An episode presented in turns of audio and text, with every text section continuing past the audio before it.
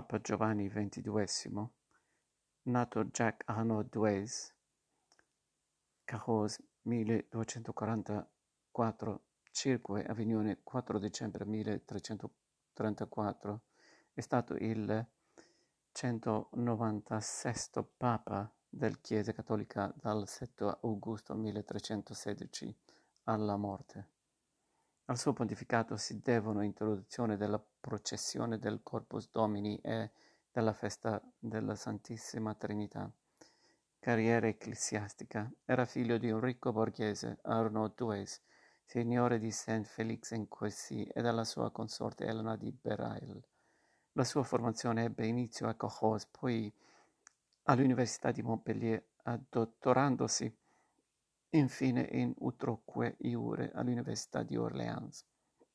Ricomprì numerose cariche ecclesiastiche fino a giungere all'Episcopato nel 1300, allorché venne nominato vescovo di Fréjus.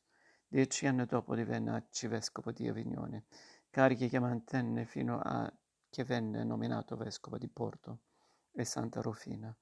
Il 23 dicembre 1312 Papa Clemente V lo nominò cardinale, assegnandogli il titolo di cardinale presbitero di San Vitale.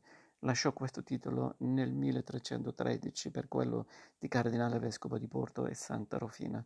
Eletto Papa, lasciò il titolo riprendendo la carica di arcivescovo di Avignone, lasciata vacante dal nipote Jean de Fondeau, insieme con quella Papa. L'elezione al soglio. Papa Clemente V si era spento il 20 aprile 1314, qualche giorno dopo è il 1 maggio.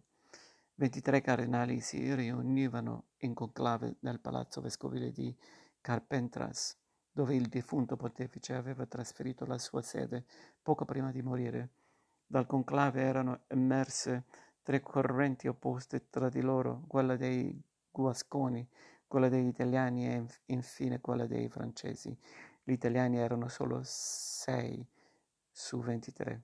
Nessuna candidatura era riuscita a raccogliere l'adesione unanime. Si giunse così a una situazione di blocco. La situazione era drammatica al punto che a luglio 1314 Bertrand de Gotte, nipote del defunto pontefice, fece irruzione con i suoi schierani Guasconi nel palazzo papale dove si era riunita l'assemblea dei cardinali e cacciò i cardinali italiani, determinando la sospensione dell'elezione. A nulla erano inoltre valsi gli appelli provenienti dal mondo della cultura, fra i quali quello di Dante Alighieri, che esortava i cardinali a operare per la Chiesa, sposa di Cristo, e per Roma. Dopo 2 anni Filippo V di Francia riuscì infine a organizzare un conclave di 23 cardinali a Lione. Ne uscì Papa Jacques Duèse, che venne eletto il 7 agosto 1316 e incoronato a Lione con il nome di Giovanni XXII il 25 settembre successivo. Il nuovo pontefice stabilì la sua residenza ad Avignone, come il suo predecessore. Pontificato. Fu un papa per l'epoca molto anziano, essendo stato eletto all'età di 72 anni. Governo dello Stato Pontificio. La sua amministrazione fu caratterizzata prevalentemente da politiche economiche, tanto da attribuirgli l'appellativo di Papa Banchiere. Giovanni XXII ereditò una situazione finanziaria della Santa Sede piuttosto malconcia a causa della trascuratezza della gestione del suo predecessore e di conseguenza si adoperò per curare l'efficienza dell'amministrazione. Impose il divieto di godere più di 2 benefici, ma ne aumentò molto in numero, istituendo anche la prassi della concessione diretta. Modificò il sistema fiscale imponendo il versamento delle rendite dei benefici minori alla Santa Sede per i primi 3 anni e impose nuovi tributi.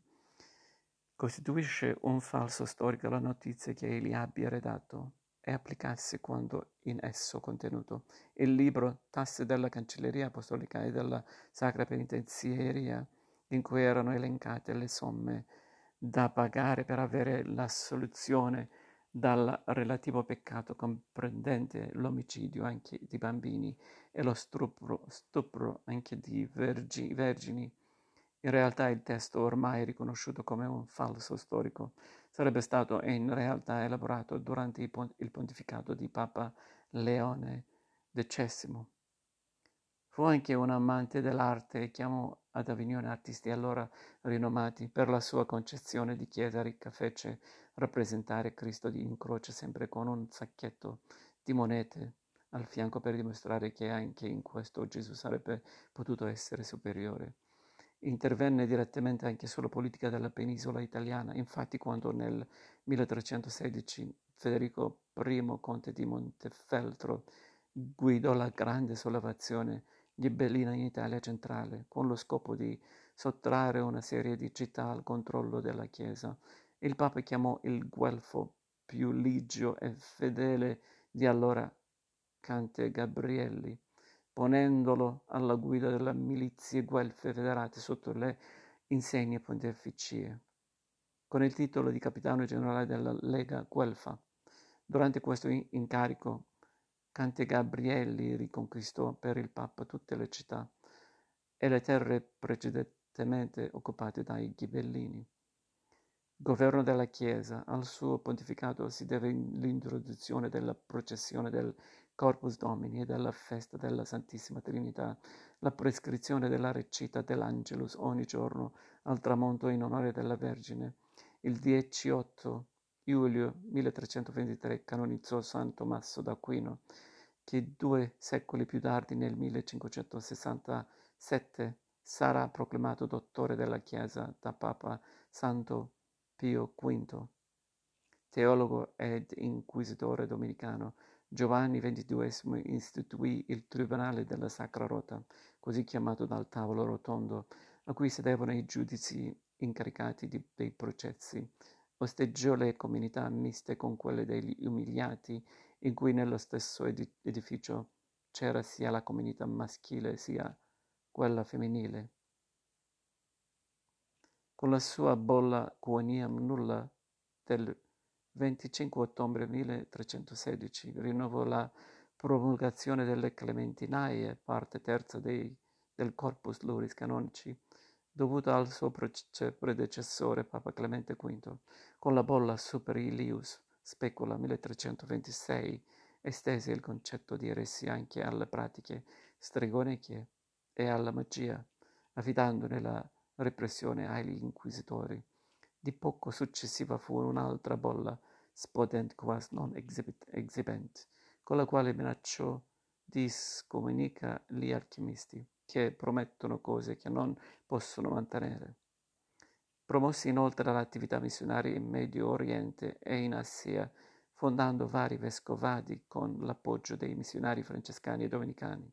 Tra le diverse diocesi istituite si ricordano in particolare l'arcidiocesi di Soltanie in Persia, l'arcidiocesi di Saraj nel Canato dell'Orda d'Oro, la diocesi di Chelone in India, senza dimenticare il rafforzamento della missione in Cina, dove il suo predecessore aveva eretto l'arcidiocesi di Kanpalik.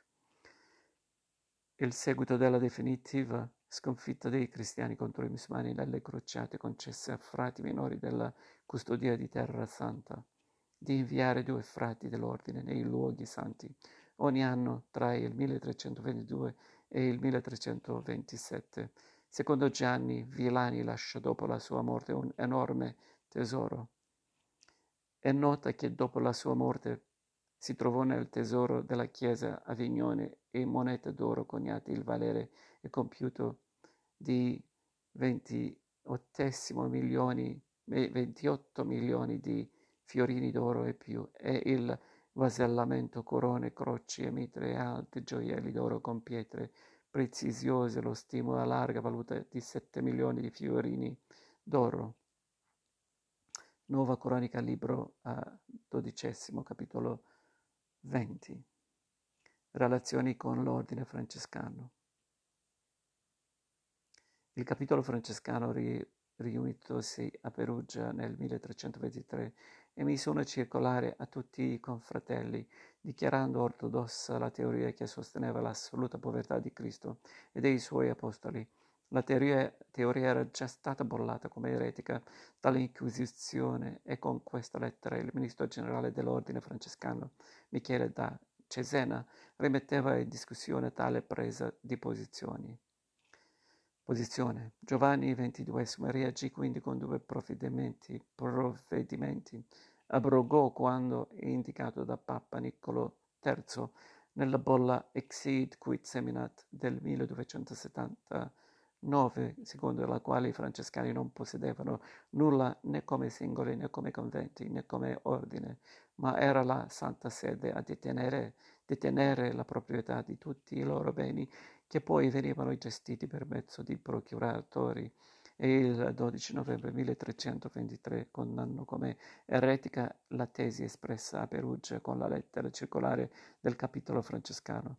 La cosa creò grande scandalo nel mondo francescano, che divenne ostile al pontifice, ma nel 1325 la maggioranza del medesimo si era già allineata all'obbedienza al Papa, e solo una minoranza molto attiva continuò la battaglia. Michele da Cesena venne convocato ad Avignone nel 1327. Il 22 maggio 1328 venne rieletto dai francescani alla carica di ministro generale. Papa Giovanni XXII l'impose una residenza forzata ad Avignone. Ma nella notte tra il 26 e il 27 maggio Michele fuggì dalla città e con un piccolo gruppo di frati, tra i quali il filosofo e teologo Guglielmo di Occam e il canonista Bonagrazia da Bergamo, rifugiandosi presso l'imperatore Ludovico il Bavaro accampato nei pressi di Pisa.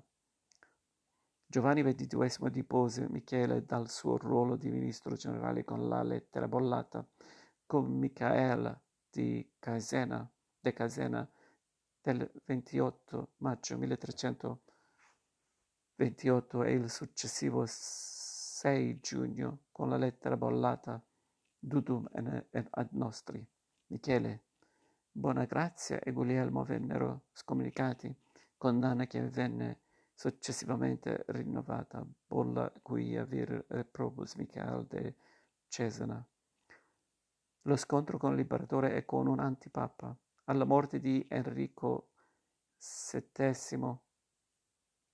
nell'estate del 1313 i principi tedeschi si divisero in due schieramenti, uno a favore di Federico I d'Asburgo, duca d'Austria e di Stiria, e l'altro a favore di Ludovico il Bavaro, duca di Baviera. Nell'ottobre 1314 i principi si espressero in favore di Ludovico. Papa Giovanni XXII invitò i due contendenti a risolvere pacificamente la disputa, ma di fronte al loro rifiuto confermò la nomina del francese Roberto d'Ancio a vicario pontificio in Italia, già effettuata dal suo predecessore. Seguirono anni di duri scontri fra i contendenti, ma Ludovico ebbe infine la meglio su Federico, sconfiggendolo e facendolo prigioniero a Mühldorf nel 1322. Divenuto definitivamente imperatore, Ludovico cominciò a interessarsi all'Italia e nominò un suo vicario generale, che naturalmente non era Roberto d'Ancio, e allora Giovanni XXII. Nel 1324 scomunicò Ludovico per esercizio di autorità contro la volontà pontificia. Incominciò uno scontro diretto tra le due alte autorità. Ludovico considerò opportuno appoggiare la fronda francescana contro Giovanni XXII. Ecco perché accolse Michele da Cesena. Inoltre, nel 1327 partì per una spedizione in Italia con lo scopo di affermare il processo della penisola come imperatore. A Ludovico offrì i suoi servigi dottrinali Marsilio da Padova, filosofo e scrittore, autore un'opera, Il Defensor Pacis, che gli era costata la condanna del Papa nel 1327. Il Magister accompagnò personalmente l'imperatore nella sua spedizione romana. entrato in Roma nel gennaio del 1328, Ludovico il Bavaro fu incoronato imperatore dal patrizio Giacomo Sciarra Colonna e il 18 aprile dichiarava deposto per eresia Papa Giovanni XXII. L'imperatore convocò quindi un'assemblea di sacerdoti e laici che elesse un nuovo papa, un religioso francescano, noto predicatore di origine reatina, tal Pietro Rainalducci, che prese il nome di Niccolò V. Dopo aver passato 4 mesi a Roma, Rainalducci si ritirò con Ludovico IV a Viterbo. La vita per l'imperatore a Roma incominciava a essere difficile e quindi giunse a Pisa, nel cui duomo Niccolò V presiedette. Il 19 febbraio 1329, una stravagante cerimonia alla quale un fantoccio di paglia rappresentante Giovanni XXII è abbigliato con le vesti pontificie, venne formalmente condannato, degradato e consegnato al braccio secolare. Naturalmente Papa XXII scomunicò il Rainalducci, il quale abbandonato da Ludovico, che era rientrato in Germania, disinteressandosi alle sorti del pontefice da lui creato. Si recò ad Avignone a implorare il perdono. Giovanni glielo concesse e l'ex antipapa si ritirò in meditazione e in dignitosa reclusione nel palazzo papale della sede pontificia avignese, dove morì nel 1333.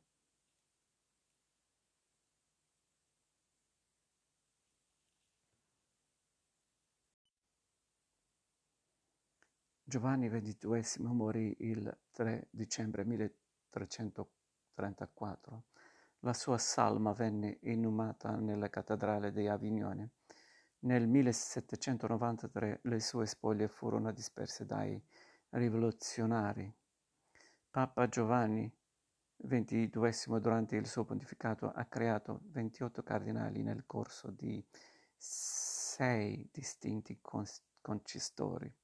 Di essi 3 furono suoi nipoti, Giacomo de Via e Guglielmo de Jean, nominati nel concistoro del 17 dicembre 1316, e il fratello del primo, Arnaldo de Via, creato cardinale il 20 giugno 1317. Questioni dottrinali, il giudizio delle anime. Giovanni XXII sostenne l'opinione che le anime dei defunti dimoranti sotto l'altare di Dio, Apocalisse 6,9, non ricevessero il giudizio subito dopo la morte, ma venissero ammesse dalla piena beatitudine o fossero condannate all'inferno unicamente dopo il giudizio universale. Egli presentò questa sua concessione soprattutto il 3 omelie, il 1 novembre e il 15 dicembre 1331 e il 5 gennaio 1332. Nella terza omelia afferma che sia i demoni sia gli uomini riprovati andranno al castigo eterno dell'inferno solo dopo il giudizio universale. Per avvalorare la sua concezione, Giovanni XXII redasse nell'anno 1333 anche una disertazione. Il re Filippo VI di Francia fece fare un esame dell'Inquisizione. L'esame ebbe inizio il 19 dicembre 1333. Da parte sua anche il Papa convocò una commissione di cardinali e di teologi che il 3 gennaio 1334 in concistoro lo indusse a dichiarare che avrebbe revocato la sua concezione se essa fosse stata trovata in contrapposizione alla comune dottrina della Chiesa. Negli ultimi giorni della sua vita scrisse la bolla Ne super his, in cui ritrattava la sua dottrina. Morì il giorno dopo averla completata. Il documento fu ritrovato e successivamente emanato dal suo successore, Papa Benedetto XII. Oggi la Chiesa Cattolica ritiene che Giovanni XXII parlasse esprimendo un'opinione personale e non ex cathedra. La sua dottrina sul giudizio delle anime è stata recentemente riconsiderata in un saggio del filosofo Andrea Vaccaro. Papa Giovanni XXII nella letteratura. Papa Giovanni XXII viene citato 2 volte da Dante Alighieri nella Divina Commedia, precisamente nella Cantica del Paradiso. Ma tu che sol per cancellare scrivi, pensa che Pietro e Paolo che morirò per la vigna che guasti ancor son vivi. Ben puoi tu dire, lo fermo il disiro, sì a colui che volle viver solo e che per salti fu tratto al martiro. Ch'io non conosco il pescator né Paolo. Dante Alighieri, Divina Commedia, Paradiso 27, 130, 136. Dal sangue nostro, Caursini e Guaschi, s'aperecchian di bere e buon principio, a chi vil fine convien che tu caschi. Divina Commedia, Paradiso 27,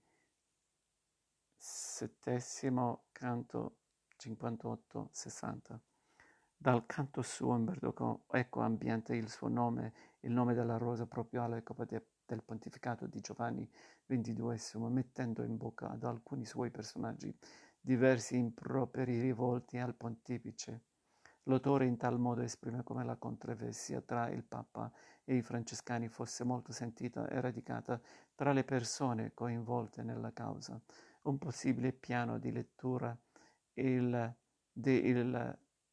nome della rosa vede questa controversia come un'allegoria delle vicende italiane contemporanee o di poco precedenti all'uscita del libro Gli anni di piombo. Papa Giovanni XXII e la corte avignonese a rappresentare i conservatori, Ubertino da Casale e i francescani nel ruolo dei riformisti, fra Dolcino e i movimenti ereticali in quello dei gruppi armati e no legati all'area extraparlamentare.